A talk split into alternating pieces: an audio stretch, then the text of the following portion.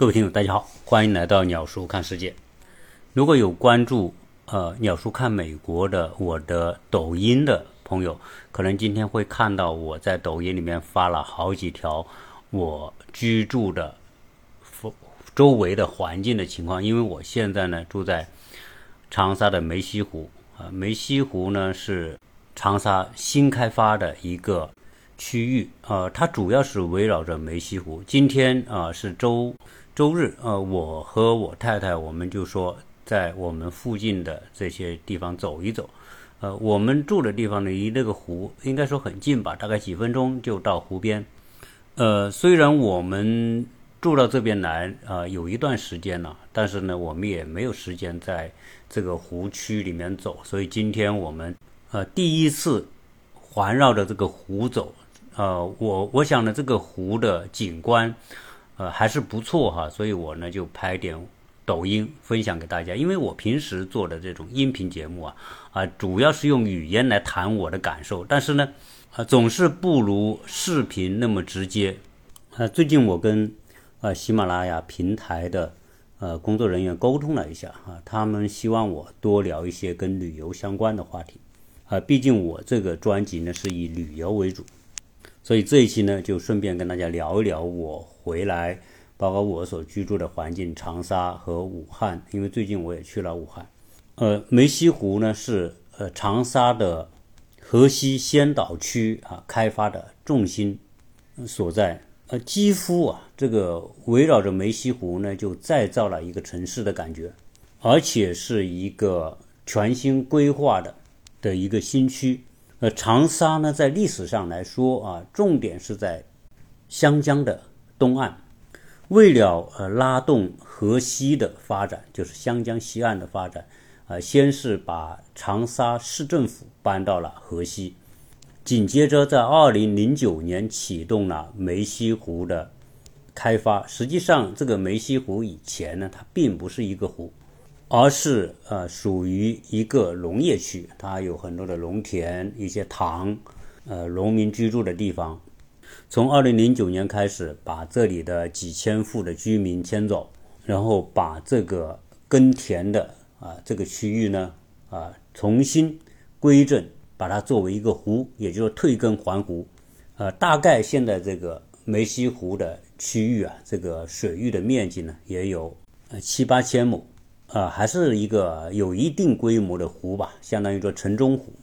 为了启动梅溪湖的开发和建设，当时政府花了六百多亿来挖这个湖，然后建相应的道路的网络，包括地铁。呃，然后从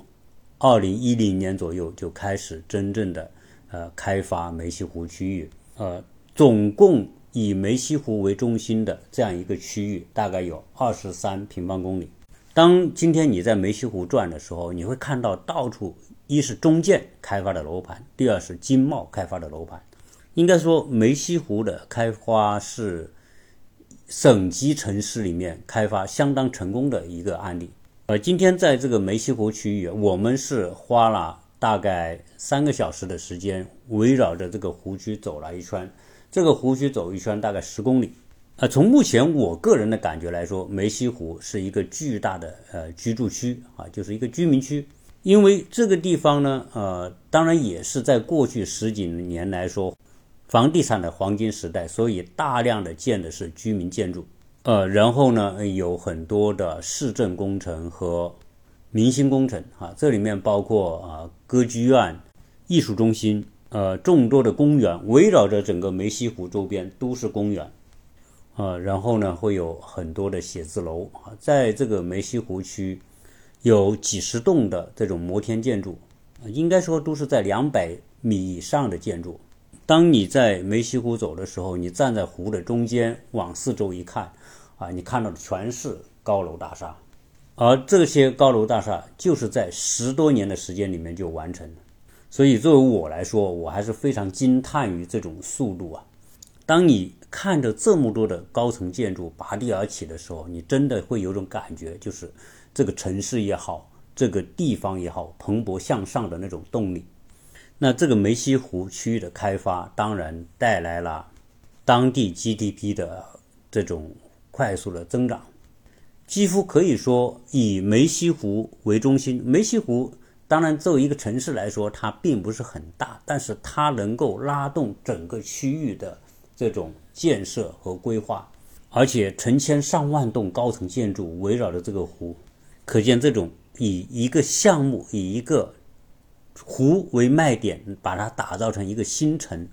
这种开发模式，不光是。湖南有，长沙有啊，很多很多城市都有这种模式啊。这种方式啊，在在美国是绝对不太容易看到的。当然，这也是中国的发展红利的一部分。只要政府要开发某个地方，那可能带来成千上万的就业机会，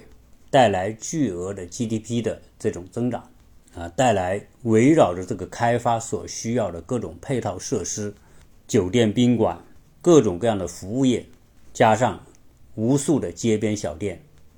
从而构成一个新的城市生态。所以这种开发模式啊，啊，有点像雄安新区嘛，哈。那当然，那个雄安新区的这种开发的力度和层次，那比我们今天所看到梅溪湖那要高很多了。毕竟那是属于面向国家未来一千年的一种规划。但是梅溪湖它可以说是一个缩影，就是中国。呃，当代城市扩张的一个缩影。由于整个湖区实际上就是一个巨大的公园，呃，而且呢，呃，围绕着湖的边缘都修了各种各样的道路，都是步行道或者骑自行车的道。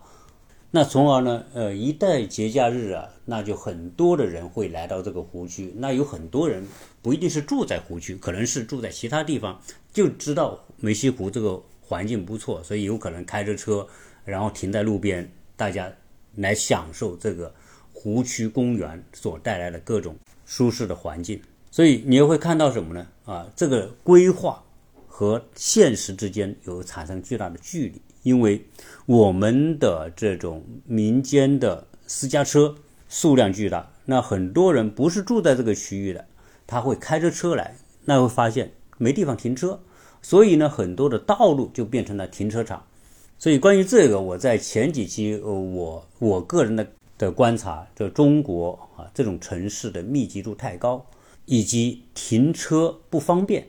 是中国城市所面临的一个共同的问题。那由于呃梅溪湖这个区域，呃成千上万栋的建筑密集的聚集在这个地方啊，所以会导致什么？这个这个区域交通在一些高峰期特别的拥挤。呃，另外一个呢，关于呃长沙的房价哈，我想很多人都会觉得很奇怪。长沙是一个发展不错的城市，湖南的经济发展的也不错。呃，长沙的 GDP 在全中国的城市里面大概排到第十五、十六。呃，但是呃，长沙的房价一直是比较低的。这低到什么程度呢？现在长沙的很多的房子大概是在一万到两万之间。呃。更多的普通的居民住宅是在一万到一万五居多，二手房价也是在一万到一万五之间。呃，作为一个省会城市，而且是经济蓬勃向上发展的城市，这么低的房价，哈，这个是很多人想象不到的。那如果你要看看那个远海的地方，你比如说北上广深，呃，那这些房价那就没法比了。深圳十几万、二十几万一平米的，那如果放在长沙的一个零头都不够。那从这个角度来说，长沙为什么能控制这么好？当然，这里面有很多原因，我就不去探究啊。总之是政府在控制房价上面是花了很大的力气，呃，把房价控制到这个程度。当然，很多在长沙炒楼的人可能就未必能赚到多少钱。可能我记得当初我们在五六年之前吧，梅溪湖在开发过程当中，我们来看过很多的呃二线湖区湖区的二线的。这种不是靠湖边的，啊，大概离湖有个一百多米的这样一些居民楼呢，那些高层建筑的房子，大概也就是五千左右一平米，那是非常的便宜。买一个两居室的房子或者三居室三居室的房子，也就是那么五六十万而已，而且当时还没人买。那即便到现在一万多，当然这是政府控制一万多，它也没有涨多少。你要和深圳和北京、上海比，那真的是这种涨的幅度啊，是非常的有限。所以当初很多炒房团来长沙炒楼啊，想赚多少钱是不太容易的。呃，由于长沙的这种房价控制的好，呃，实际上呢，任何事情你从另外的角度来看，房价很多炒楼的人没赚到钱，或者投资房产的人在长沙没赚到钱。但是呢，这座城市由于它很低的地价或者房价的成本控制，使得今天长沙变成一个可能很有后劲的城市。这个就自然不用讲啊，因为有很多的大城市，比如在深圳的、在东莞的、在啊珠海这些大公司，房价涨得太快，那对于很多公司来说，这个员工的生活成本太高，是不利于一个城市的发展。深圳现在就可以看得到很多的大公司，由于房价太高，它招人就变得有点难。啊，很多的人才对于去深，现在如果他去深圳，他是一件很为难的状况。去如果不去吧，深圳毕竟现在是个大都市，而且机会多。去吧，他的生活成本太高，房价太高。那随随便便一千多万去买一套房子，那你要多高的工资才有勇气在深圳去买一套房？所以这样一来呢，也是不利于后续的人才流进深圳这样的大城市。但是呢，呃，由于这种城市之间的这种落差那么大，所以今天很多的呃原来在一线的那些大公司都会把很多新的项目愿意设在湖南、设在长沙这样的地方。那是因为长沙这种低房价所带来的巨大的诱惑力。很多公司在长沙，大公司来。政府欢迎给他很优惠的待遇，那这些公司当然乐意来。所以今天在长沙，包括梅溪湖区，我们就看到腾讯的在建项目、华为的项目、阿里巴巴、京东都有项目在湖南这边落户。所以，呃，我相信啊，这个长沙控制好它的房价，未来会带动很多的大公司把项目立在长沙，从而带动长沙。后续的经济的增长和发展，呃，加上长沙这个地方啊，应该说是人杰地灵呐，呃，人才这个这个地方，可以说历来都不缺人才啊。湖南，我原来也聊过，湖南的人读书还是很厉害的。在改革开放之后呢，大量的南下广东的啊，湖南的这些读书人都很多都去广东。所以今天你要看这个，在深圳也好，在广州也好，湖南人占的比例是相当的大。所以当这些，呃，现在湖南的高等教育发展的也不错啊。我住的这个附近，大概就开车二十分钟到三十分钟，就是湖南的大学城，中南大学、湖南大学、湖南师大等等这些，呃，发展的不错的大学都聚集在这个区域。再加上啊，很多的湖南人那些学生啊，在全国各地的。大学读书的啊，湖南有这样的一种发展向上的机会，也很容易把他们吸引回湖南，吸引回长沙。所以慢慢的啊，天时地利人和都会对长沙这样的城市变得有利。当然，我很多我的听友有很多就是长沙的听友，湖南的听友。如果我说的不对的，大家可以帮我纠正。呃，对于很多是外地的朋友，比如说全国各地都有我的听友。我的听友里面很多是沿海地区的哈，啊，或者是在北上广深这些，我想你们肯定有深刻的体会。所以，如果说你觉得我所聊的这些东西对你有一定的吸引力，你也可以到长沙来走一走，甚至就到这个梅溪湖这个区域来走一走，说不定啊，未来你的孩子在读完书、读完大学之后，哎，你也会觉得来长沙也是一个不错的选择。呃，我今天聊这个节目哈，我无意说去吹长沙怎么样啊，因为我也不是长沙的代言人，呃，形象大使更谈不上了。呃，我只是把我所感受到的啊跟大家分享啊。由于呃，毕竟现在疫情吧，我本来想回国之后呢，就大江南北很多地方都走一走了啊。但是呢，由于疫情一会儿这里发一会儿那里发啊，所以我呢也不敢啊放肆的去到处周游。呃，只是有机会的时候会去一些城市走一走。我前不久去了武汉，呃，我在武汉呢，我也发了一些朋友圈啊，很多武汉的朋友一看我发的图片就知道啊，我到了武汉啊，然后给我留言，呃，跟一些一些听友我们也见面聊了聊，那相比之下呢，武汉是一个规模更大的城市，跟长沙比，武汉的人口更多，城市的面积更大，原来的基础哈比长沙那要规模大得多。所以这一次我到武汉的时候，我发现武汉真的有巨大的变化，不仅是从城市的体量、规格、城市的开发的层次，我觉得都具有中国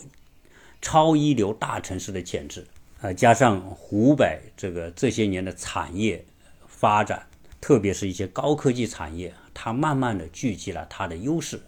比如说武汉的光谷就在全国特别有名。所以，武汉作为中国最中心的城市，当然，这个最中心就是从地域来说，那武汉毫无疑问是最中心的城市。呃，除了它历史上就是九省通衢，呃，不仅是在呃铁路它是中心，比如说啊南北的京九铁路的中心，然后长江它也是一个中心。那随着这些年高铁的线路、高速公路、航道。在中国，没有第二个城市在这种交通的格局上具有武汉这样一种天然的优势。呃，武汉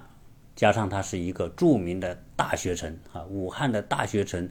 这个大学的规模比长沙更多啊，呃，然后呢，大学生人数也多，所以人才的储备也就足够。呃，加上啊，武汉本身就是一个基础非常好的工业城市。所以这种种因素令到武汉这几年真的是有翻天覆地的变化啊，城市啊格局非常的气派，呃，然后呢，城市的很多细节，城市的管理啊，我我是我也恰巧呢到了这个武汉啊，长江的两岸，两岸的这种景观规划、公园规划也是做得非常的漂亮。呃，我中国的发展啊，最早是从沿海地方哈，当然最早是从广东开始，邓小平的改革开放、特区的设立，呃，从香港作为一个门户，将很多外来的技术、资金、项目啊，经由香港啊，慢慢的吸引到广东，再从广东向内地扩展啊，接着呢，福建啊，作为台湾的邻近的区域，又将台湾的很多的。啊，企业吸引过来啊，慢慢的，整个东南沿海、东部沿海都发展起来，因为面向日本、面向韩国，所以中国真正第一波发展确实在沿海的这些城市和省份。呃，华中五省一直以来都比沿海的地方要慢一拍或者半拍。当然，这是中国由于地域辽阔啊，呃，中国。有一个几十年的这种回旋的空间。当广东发展的时候呢，像华中这些省份经济发展的会慢，但是呢，华中这些省份向沿海输出了大量的人才，很多大学生毕业之后，由于自己的省份发展的慢，所以他们就会到沿海，到广东、福建、浙江、江苏、上海等等。除了人才输出之外呢，华中这些省份也向沿海输送了大量的农民工。今天我们说，经过四十年的发展，沿海的地方已经发展的相当的不错了。哈，沿海这些很多省份呢，任何一个省份拎出来，放在国际上去比，都有可能排在前二十名。当然啊，这些沿海的改革发展的红利，慢慢的也到了一个瓶颈期，因此很。多的企业，很多的资本开始瞄准中国的腹地，所以华中五省在最近这几年发展的很快。我们看到，除了我所在的湖南这个省份，湖北发展的也很好，郑州、安徽发展的都相当的不错。呃，江西这几年也有不错的发展，所以中部的发展带来了中部这些城市的崛起。除了长沙发展的相当不错之外，武汉当然也是发展的非常好，郑州、合肥都是属于后起之秀啊。我们看到过去这几年房子涨价涨得多的啊，增长快的是这些省份的大城市。所以说呢，呃，风水轮流转转吧。那现在啊，从沿海慢慢的，呃，由于呃，由于华华中五省它慢半拍，所以呢，导致它反反而有后发优势。很多人啊愿意回流啊，不管是人才啊，从远海有工作了十年、二十年有经验的，愿意回流到啊内陆的自己的省份啊，或者是那些劳动力愿意回流，呃，再加上这些省份的生活成本，特别是房价，相比于远海要低不少。因此，所以我们看到什么呢？看到很多人愿意回到自己的省份、自己的城市去寻找机会啊，所以这也带动了什么呢？带动了远海的资本开始关注华中地区。昨天，呃，有一些听友啊，在长沙马王堆，在我们的那个店里面经过的时候呢，看到我们橱窗里面有一匹马，这匹马是我彩绘的啊。可能因为我在以前呢，在我的朋友圈里面分享过我在美国画的那种马，所以，呃，有些我的听友看到这匹马就想到是不是鸟叔，所以他们就到我们那个店去问，哎，这是不是鸟叔画的？正好我们店里的人在，他说是的，啊，所以很多呃听友很热情啊，说，哎呀，那希望跟我见面。正好我昨天呢也没在店里面哈，因为我那那个店是做建材、做瓷砖的哈。我原来在节目里面也说过，我我们在长沙。做瓷砖的销售啊，我们是做代理啊，啊，那我们做了有啊二十多年。那现在呢，展厅放在马王堆，呃，正巧被我们的听友看到，所以有听友说，哎呀，希望能跟我见面聊一聊，大家有种亲切感。为什么？因为有说我听了鸟叔节目两年三年，呃，不知道啊，没有跟真人接触过啊，希望有机会接触。所以我想呢，啊，正好我回到长沙还是有时间的。所以呢，如果真有一部分听友哈愿意大家来聚一聚的话呢，我倒乐意哈，因为我们那个那个展厅啊，就是一个很好的聚会的地方，因为交通也很便利，大家坐个地铁坐到万家丽啊，到我们那那就是几百米的距离而已。呃，开车来说也可以停在这个马王堆那个市场，也很方便。所以呢，我就准备呢，啊，对于这些需要。一起来碰一碰的听友呢，我们可以哎来预约个时间啊。当然现在我不知道，因为每个人时间都不一样啊。如果是大家有这样一种愿望，特别是在长沙地区的听友，呃，大家可以跟交易去联系，或者你在喜马拉雅的留言里面来报名吧。你就说啊，我是长沙的，我我希望参加这个聚会啊，听友大家见面，然后在节目后面的私信啊。大家找到这个喜马拉雅的私信，啊，你在私信里面你可以跟我联系，可以把你的联系方式告诉我，那我这边呢会让人来组织一下，因为我毕竟我在长沙嘛，那我组织这样的聚会就变得啊有条件，但是我到了别的城市我就没办法，所以有很多听友说啊，你到了哪个城市是不是可以组织聚一聚？那我说我实在没这个能力，因为在别的城市呢我也没什么条件，不是我的主场。啊，但是在长沙没有问题，所以啊，想要参加聚会的听友呢，啊，就在喜马拉雅的这个私信里面跟我们留言，然后我们会选择一个时间啊，可能是在周末啊或者什么时间，总之肯定不是大家上班的时间吧，或者我们可以选择一个晚上，因为不管你怎么样，晚上大家还是有时间嘛，我们可以在我们的展厅来搞一个美国午夜茶。呃，原来我们有一个长沙听友群，哈，我我们也会在长沙听友群里面呢跟大家沟通。呃，同时，呃，我在这里也做个预告，今天晚上的八点半呢，我是有一个直播，呃，直播的话题当然是一些啊现在非常热点的一些题目吧。我也在我的直播预告里面告诉了大家我们直播的内容，如果有兴趣呢，大家可以在今天晚上的八点半。来到鸟叔的直播间，希望大家可以带着更多的问题，带着自己的观点、自己的看法来分享给更多的听友。那我们期期待今天晚上八点半在直播间见面。这期就跟大家聊这么多，谢谢大家。